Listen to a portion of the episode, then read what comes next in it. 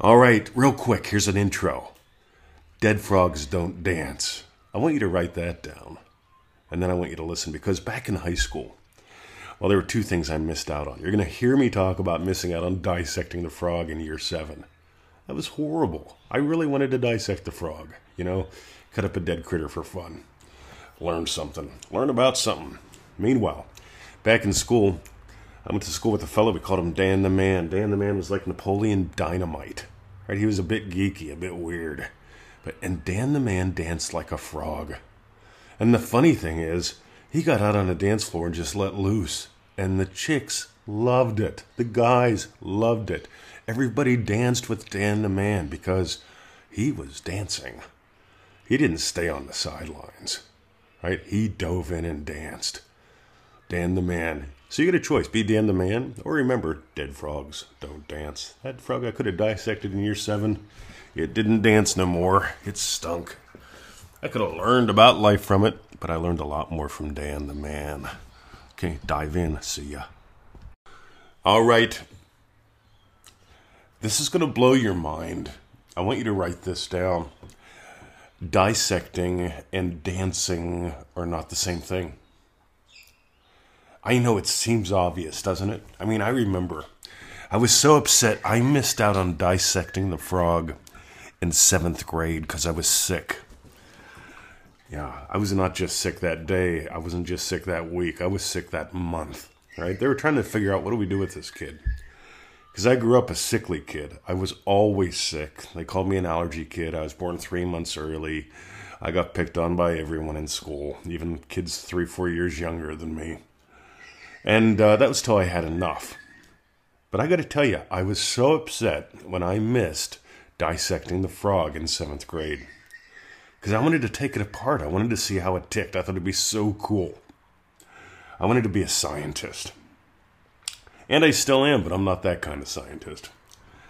But meanwhile, dancing is not the same as dissecting. And if you try to dissect how this works, if you try to dissect manifestingmasterycourse.com, if you try to dissect even the freebies, if you try to dissect Dream Driven Day, you're going to have a dissected day. Now, here's the difference, right? So, I want you to notice these are states. These are states. See, there's the state that we could call the dance floor right? The playground. And you know what you do when you're on the dance floor, when you're in the playground? You dance and you play. You get to know the other kids. You may fall down and get a boo boo once in a while, but you have this thing, it's honest to God, called fun. I want you to notice do you have enough of that in every day? Yes or no? All right, where could you have more? I'm a big fan of more fun. But meanwhile, let's talk about War Zone right? See, in a war zone, you've really got like two kind of players there, right? Number one, those who are at war. They're just at war, right? Let's face it. You know what war feels like. Enough said. The second one, and this is the tricky one, you have the reporters. Hello, I'm Wolf Blitzer from CNN, reporting to you on the war. Things are going, people are dying, people are dying, things are happening, things are happening. There are loud noises all around me. And by the way, I'm not minimizing war, I'm maximizing play. Because here's what I want you to notice honest to God, where are you living at? Some people are in war and it's all emotional and it's overwhelming and they've got strong positions. Yeah, me too, right? And there's all these problems and I don't want to go out, I don't want to stay in right? That's part of the war zone. On the other hand, remember the sneaky part of the war zone has the reporters there. They can talk for hours about something that took seconds. They can talk about for years things that, talk, took minutes. They could write books about that one little tiny snip of time. Not a fan of that either. Both of those are just ways to not be in the playground. So you got a war zone. You can be a warrior. You could be a reporter. On the other hand, you could come to the dance floor, the playground, and you could play with me. You could play with Victoria. You could play with the other kids in Dream Driven Day if you want to.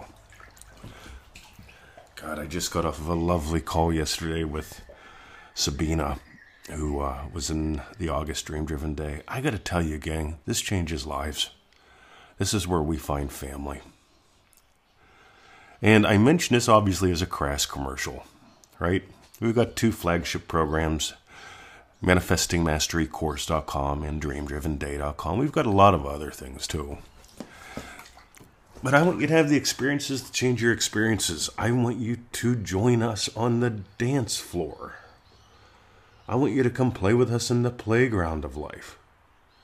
Because here's what happens we tell people, and you can steal this right now and apply it everywhere in your life. We begin Dream Driven Day with three things. First, the attitude of Abdullah. You got to have the attitude of Abdullah, or else the step by step don't work. So we have a whole segment devoted to that. It is such good fun. We tell people as soon as they join up, listen to this. Number two. Uh, number two. We call it the guaranteed win method. You can find that on our YouTube channel, feelitrealfun.com. I'll put up links to it everywhere. If you can't find it, let me know. The guaranteed win method is this I want you right now, before you do your dream driven day lesson, or your manifesting mastery course lesson, or the next podcast episode you listen to, I want you to imagine having had gotten gold from what you're about to listen to. I'm talking life changing gold. Because here's what happens a lot of people hope they find something that could be useful this time. That's a state, that's an imaginal experience. Some people imagine pontificating for four hours about a four minute episode that I did. That's weird. And on the other hand, there are those that go, right, actionable gold. We share in Dream Driven Day another thing, one thing.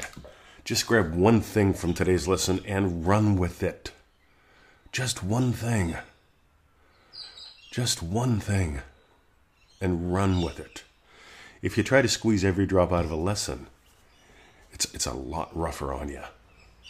If you just take one thing and run with it, I promise you, if you pick just one thing, you'll have two or three more things from each lesson tag along for fun. But if you work at getting every drop out of every sentence, every comma, every pause out of every lesson, that takes you back to the war zone. not a fan of the war zone. So you got a couple choices today. Ready? Number one. I want you to notice dissecting is not the same as dancing. I'm inviting you to a dance, dreamdrivenday.com, 30 days of play, 30 people, private Facebook group, three group calls. Imagine the fun, the fellowship, the shifts. Coral's in it for, I think, the sixth time. Somebody else just said they might join. It'll be their fourth. Another person that joined up for their second.